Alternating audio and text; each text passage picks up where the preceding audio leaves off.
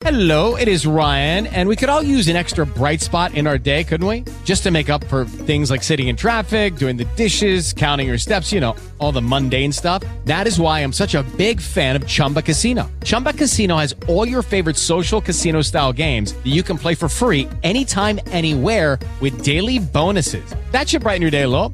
Actually, a lot. So sign up now at chumbacasino.com. That's chumbacasino.com. No purchase necessary. VGW Group. Void were prohibited by law. See terms and conditions. 18 plus.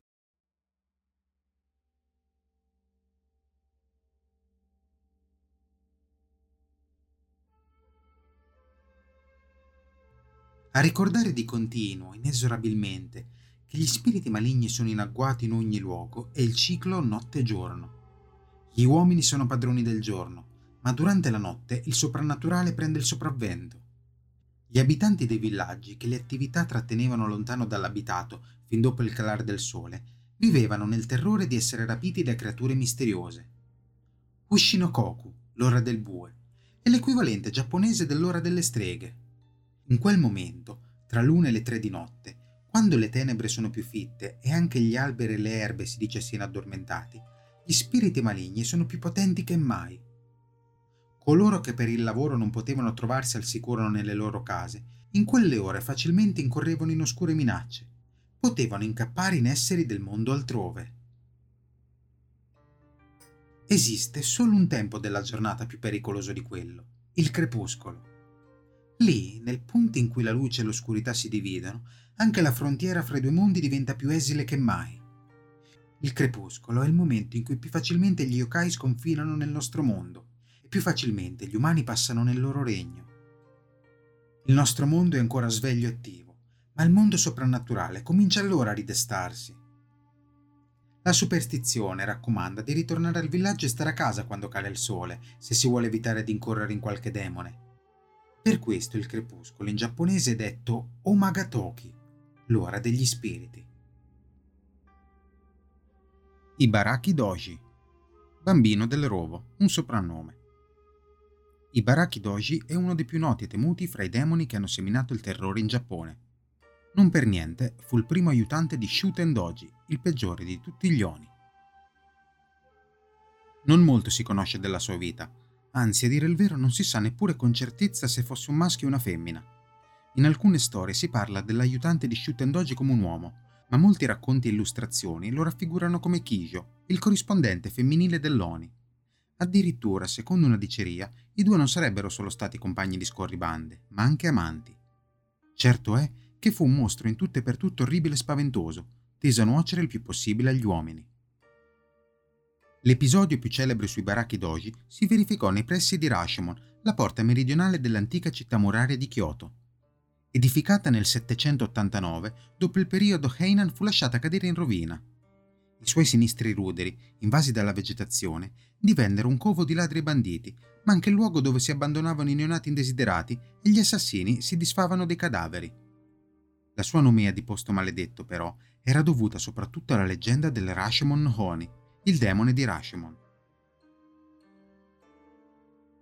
Dopo la sua celebrata vittoria su Shuten Doji, l'eroe Minamoto no Yorimitsu ritornò trionfante alla capitale. Stava ancora festeggiando con i suoi lungotenenti, Sakata no Kintoki, Urabe no Suetake, Usui Sadimitsu e Watanabe no Tsuna, quando il nobile Fujiwara no Yasumasa gli informò che presso la porta di Rashomon era stato avvistato un Oni. Gli eroi avevano appena sterminato la banda di Shuten Doji, non potevano credere che ci fosse in circolazione un altro demone. Così Watanabe no Tsuna decise di andare da solo ad accertarsene. Montò in sella e si diresse verso sud. Quando giunse in prossimità della porta, d'improvviso si levò un vento impetuoso accompagnato da un sinistro ululato, che impedì al cavallo di avanzare oltre. Il cavaliere smontò e proseguì a piedi. Mentre fra le turbinose raffiche si accostava alla porta, una mano enorme sbucò dal buio e gli afferrò l'elmo. Tsuna, senza perdere tempo, cominciò a menare in giro con la sua grossa katana, finché non tranciò il braccio di un gigantesco demone. Era Ibaraki Doji, venuto a vendicare Shuten Doji. Il demone ferito fuggì, lasciando al suolo il braccio staccato, e da quel momento a Rashomon non furono più avvistate entità maligne. In verità, in seguito Ibaraki Doji, assunte le sembianze della balia di Watanabe Tsuna, tornò sul luogo a cercare il suo braccio. Riuscì a sottrarlo, fuggì con l'arto e da allora non se ne seppe più nulla.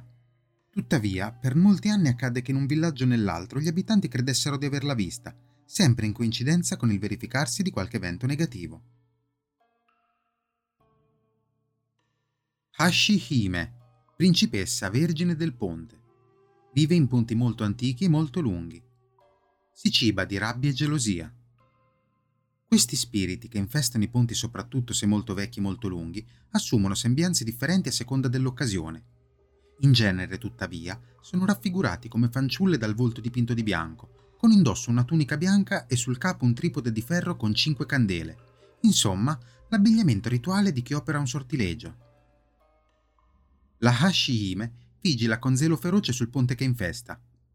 Come la maggior parte degli spiriti guardiani di un luogo, è ostile e gelosa. Se qualcuno loda o parla positivamente di un altro ponte mentre attraversa quello abitato dalla Hashime, o se recita versi di un drammano in cui il tema base è la collera di una donna, molto facilmente gli accadrà qualcosa di terribile. In ogni caso, a dispetto della loro astiosità, questi spiriti sono profondamente venerati dagli abitanti della zona in cui sorge il loro ponte, tanto che esistono persino santuari a loro dedicati. In tempo di guerra, la gente supplica la Hashime locale di difendere il ponte contro gli invasori in tempo di pace, la venera come la dea della separazione e del distacco, chiedendole un aiuto nei divorzi o per liberarsi dalla mala sorte. Così forte è la sua capacità di disunione che alle coppie di amanti o ai corti nuziali è interdetto il passaggio davanti a un santuario di Hashime. Se due sposi novelli hanno necessità di attraversare un ponte abitato da questo spirito, meglio che rinuncino e passino sotto o ricorrano a una barca se non vogliono mettere a repentaglio il matrimonio. Il racconto più noto sulla Hashime proviene dallo Tsurugi no Maki, capitolo dello Heike Monogatari, storia della famiglia Taira 1371, e ricompare in un dramma del teatro No, Kanawa. Una donna piena di rabbia e gelosia nei confronti del marito, che l'ha lasciata per un'altra, si reca al santuario di Kifune di Kyoto ogni notte all'ora del bue, intorno alle due, e prega gli dei di trasformarla in un potente demone. Non desidera altro che vedere il consorte distrutto, anche a costo della sua stessa vita. Dopo sette notti le sue preghiere sono accolte. Se si immergerà nel fiume Uji per 21 notti, diventerà un demone vivente. La donna fa ciò che le viene prescritto. Indossa una veste bianca, raccoglie i capelli in cinque corni e si tinge di bianco il viso e il corpo. Poi si pone sul capo un tripode di ferro capovolto, applicando una candela a ciascuno dei suoi piedi. Ancora, accende una torcia da entrambe le estremità e le tiene in bocca. Infine si immerge nell'Uji e per 21 giorni non fa che attizzare il suo odio. Al termine, come le hanno promesso gli dei, si trasforma in una terribile Kijo dei supremi poteri. È diventata la Hashime del fiume Uji. La stessa notte il marito si sveglia dopo un terribile incubo con una premonizione di pericolo. Allora sottopone il sogno al famoso Myoji Abe Seimei e questo vi legge il segno che la moglie verrà quella notte a distruggere lui e la nuova sposa, ma promette di salvarli. Recatosi a casa loro, recita formule magiche e costruisce due katashiro, ovvero due bambole di carta che attireranno su di sé le rabbie della Hashime. La notte, come predetto da Seimei, appare il demone, ma la magia dello stregone funziona, perché la Hashime attacca le bambole invece della coppia reale e il suo potere le si rivolta contro respingendola. Il demone, comprendendo di non poter averla meglio sulla magia di Seimei, promette di ritornare un'altra volta e svanisce. Hanya, sapienza, in particolare il concetto buddista della perfetta sapienza. Le Hanya sono demoni Oni, più in particolare demoni femminili, Kijo, e ancora più in particolare quelle Kijo che compaiono nel teatro No. In origine erano donne che la gelosia ha consumato e trasformato in demoni. E questo il nome anche di una specifica maschera di demone usata nel teatro no. Esistono tre grandi Hanya, Namanari, Chunari e Onnari. Le Hanya Namanari sono Kije che conservano ancora in parte l'aspetto di donna. Hanno piccole corna e usano la magia nera per perseguire i loro scopi malvagi, per esempio evocare i Kiryu da mandare contro i propri nemici. Non sono completamente malvagie, si trovano a uno stadio iniziale da cui possono ancora ritornare umane. Le Hanni Acciunari sono demoni di livello medio. Hanno lunghe corna aguzze, zanne poteri superiori, ma sono ancora vulnerabili alle preghiere buddiste. Le Hanni Onnari sono demoni in senso pieno, le più potenti delle tre. Hanno corpo di serpente e sputano fuoco. Si sono a tal punto votate alla causa della loro gelosia che nulla può sedare la loro furia. Hanya deriva da un termine sanscrito che significa sapienza, la forma più alta della sapienza buddista, quella che conduce all'illuminazione. Questo riferimento alla perfetta sapienza per creature che di fatto ne rappresentano l'opposto diametrale è dovuto all'uso della maschera de Hanya nel teatro No. Nel dramma Aoi no Ue, uno shungenia, mistico asceta, pratica un esorcismo sulla principessa Aoi per liberarla da una Hanya, lo spirito della dama Rokujo che la possiede. Quando viene cacciato, lo spirito maligno urla: Oh, che cosa orribile! La voce della sapienza è come un demone! Creando un'associazione che ha resistito nei secoli. Le tre Hanya più famose della letteratura giapponese sono la dama di Rokujo di Haoi Ue, Karotsuka di Karotsuka e Kiyo Hime di Dojoji.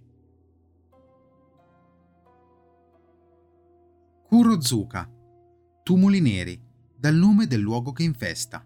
Si può chiamare Hadachigahara no Honibaba, la vecchia demoniaca di Hachigahara. Kurozuka è una delle più note Kijo, demone femminile, del folklore giapponese. Soggetto frequente nell'arte, compare dappertutto, dalla pittura alla silografia ukiyo-e, al teatro no. Tra i molti nomi con cui figura, il più celebre è Kurozuka, la strega dei tumuli neri, ma è nota anche come la vecchia demoniaca di Hachigahara. Mutata nel corso del tempo e oggetto di diversi adattamenti, la storia di Kurozuka nella versione più popolare narra di una bambina, figlia di una facoltosa famiglia dell'antica aristocrazia, che benché molto amata, è malata e a cinque anni compiuti non parla ancora. I genitori preoccupati si rivolgono a medici e monaci finché un guaritore suggerisce che l'unica cura per la piccola consiste nel somministrarle il fegato di un feto. La coppia affida alla baglia il compito di reperire l'insolito farmaco. Questa, immaginando che non sia semplice trovare qualcuno disposto a concedere il fegato del proprio bambino, si prepara a un lungo viaggio. Consegna alla figlioccia un talismano che la protegga e parte con la promessa di non tornare mani vuote. Passano i giorni, i mesi e infine gli anni, senza che la donna trovi una famiglia intenzionata a cedere la vita di un proprio figlio. Quando giunge alla brughiera di Adachigahara, a Fukushima, ormai scoraggiata, stabilisce che se nessuno le darà il fegato, se lo procurerà da sola. Si accampa in una caverna presso la strada e attende che passi una donna gravida. Trascorrono altri anni, finché un giorno ecco avanzare lungo la via una donna incinta. La balia subito balza fuori dalla grotta e la pugnala, quindi le apre il ventre, uccide il feto e gli strappa il fegato. Solo dopo che ha commesso il fatto, la balia si sofferma a guardare la vittima e nota che la giovane porta un vecchio amuleto identico a quello che ha dato alla sua figlioccia tanti anni prima. La scoperta la sconvolge al punto di perdere la ragione e si trasforma in una Hanya.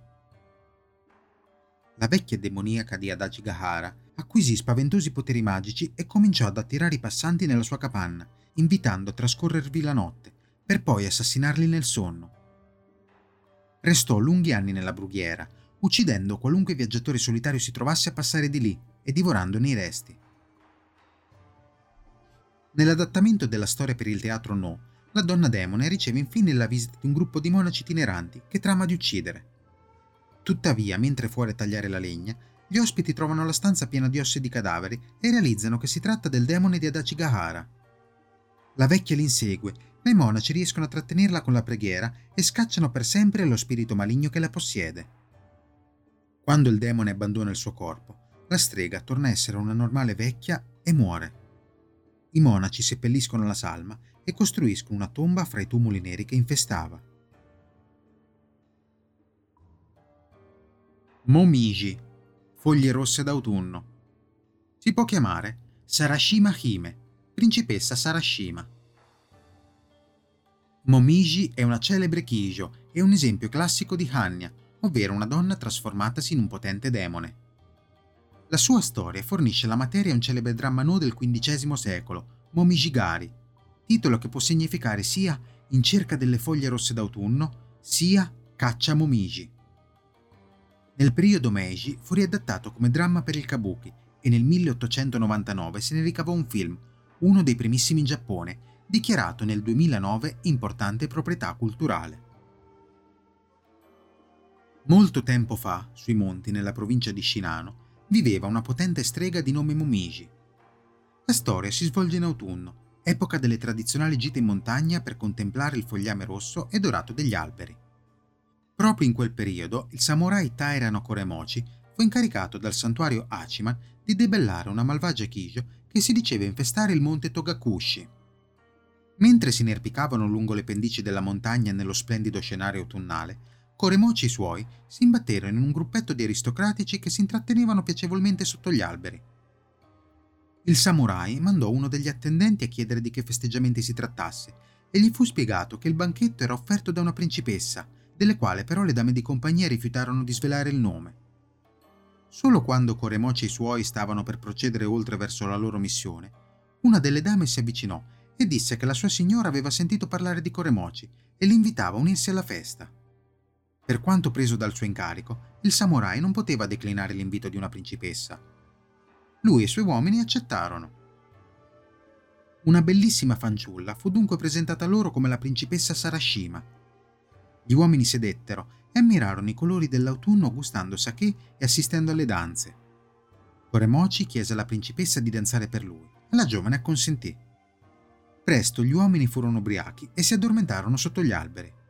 Tuttavia, dormendo, Koremochi sognò Hachiman e la sua missione.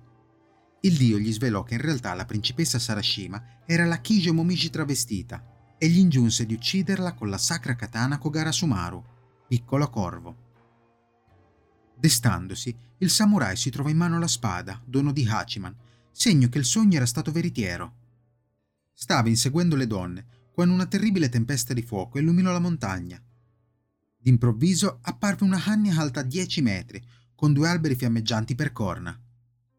Il samurai ingaggiò con il demone una lotta e alla fine, grazie alla potente spada, riuscì a uccidere la strega del monte Togakushi. Rokujo no Miyasundokoro, Miyasundokoro che è il nome proprio della dama, di Rokujo.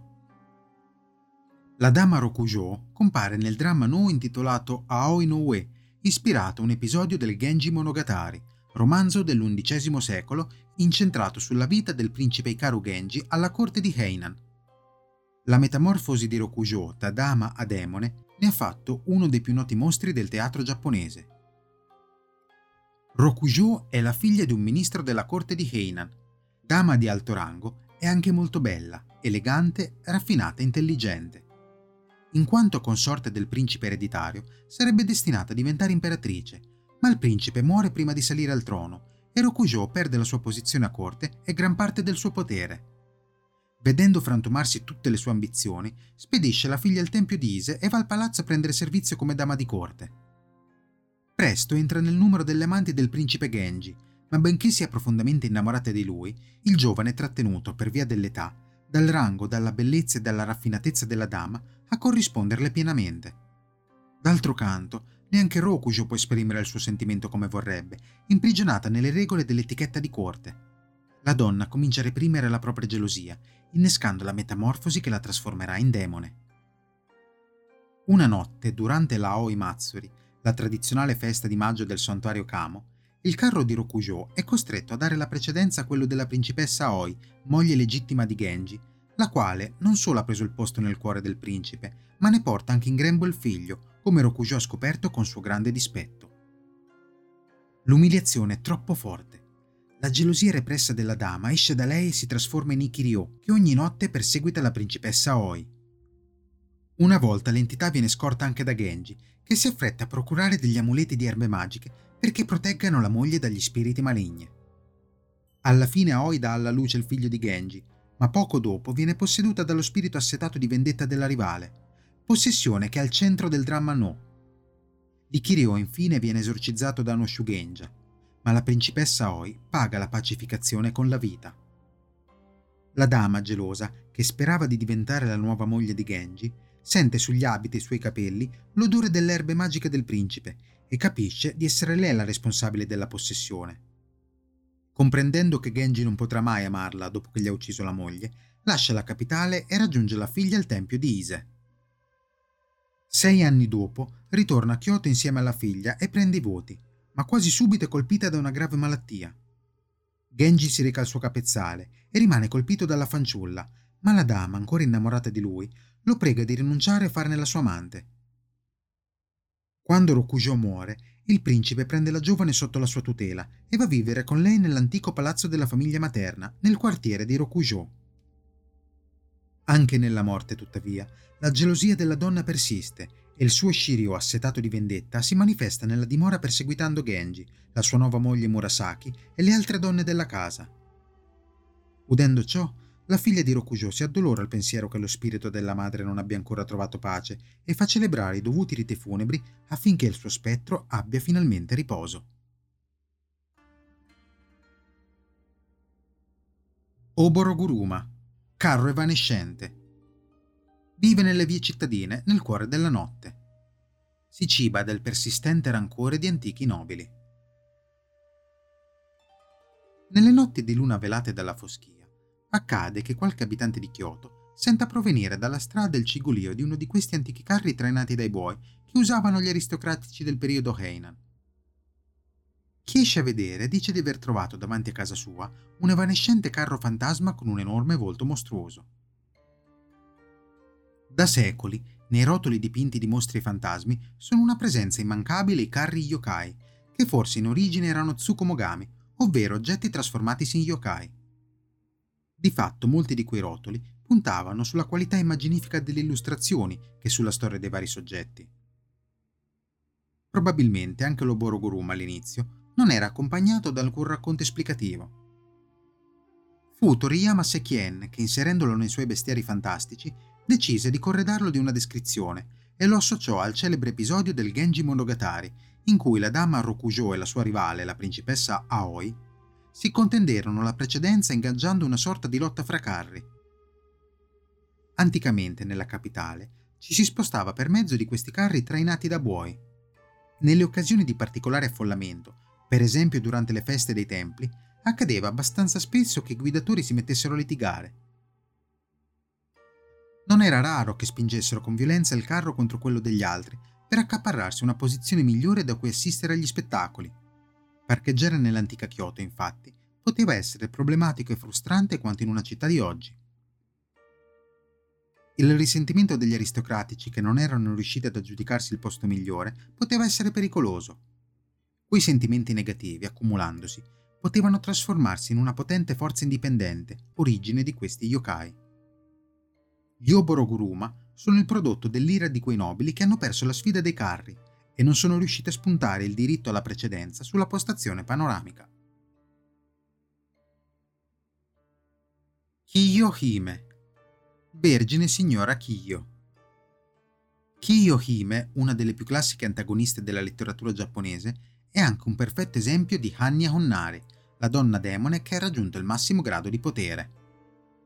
Compare in Anchin Kiyo Hime Densatsu, la leggenda di Anchin e Kiyo Hime, un'antica storia della provincia di Ki, variamente rielaborata in diversi testi e riarrangiata per il teatro No nel dramma Dodoji.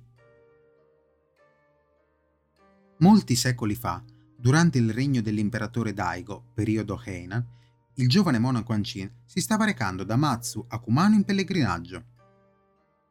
Era un viaggio che faceva ogni anno e tutte le volte alloggiava presso la proprietà di Masako no Shoji. Uomo decisamente prestante, Anchin attrasse l'attenzione di Kiyo Hime, la figlia del padrone di casa, fanciulla capricciosa e molesta. Il giovane monaco, scherzando, promise alla fanciulla che se fosse stata buona e si fosse comportata bene, quando fosse venuto il momento l'avrebbe sposata e portata con sé a Matsu. Ogni anno Kiyo attendeva con ansia l'arrivo di Anchin, finché un giorno, giunto in età da marito, gli ricordò la promessa e pretese che la sposasse. Anchin, sentendo con imbarazzo che le sue parole erano state prese sul serio, le disse che sarebbe passato da lei dopo il pellegrinaggio. Naturalmente mentiva. Sulla via del ritorno evitò accuratamente di fermarsi presso Masago no Shoji e filò dritto a Matsu. Il tradimento di Anchin amareggiò profondamente la ragazza che si mise a inseguire il monaco a piedi nudi, determinata a sposarlo a ogni costo.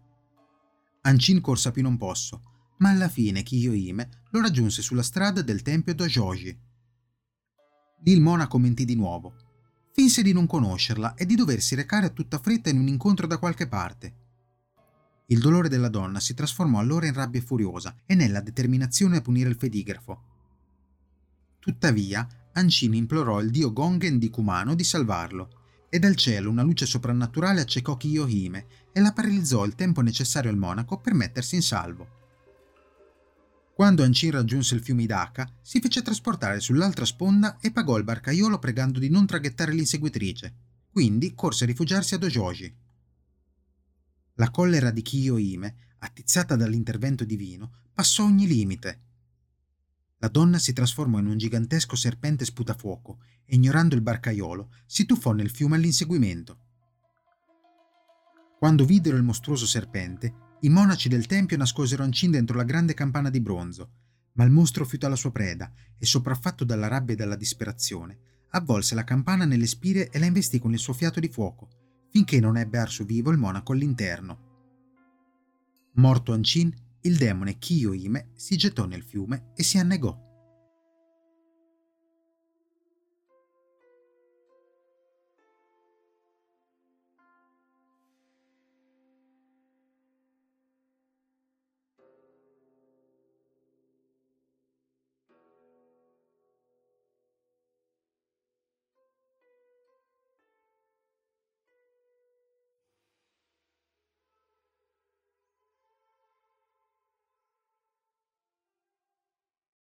With the Lucky Land slots, you can get lucky just about anywhere.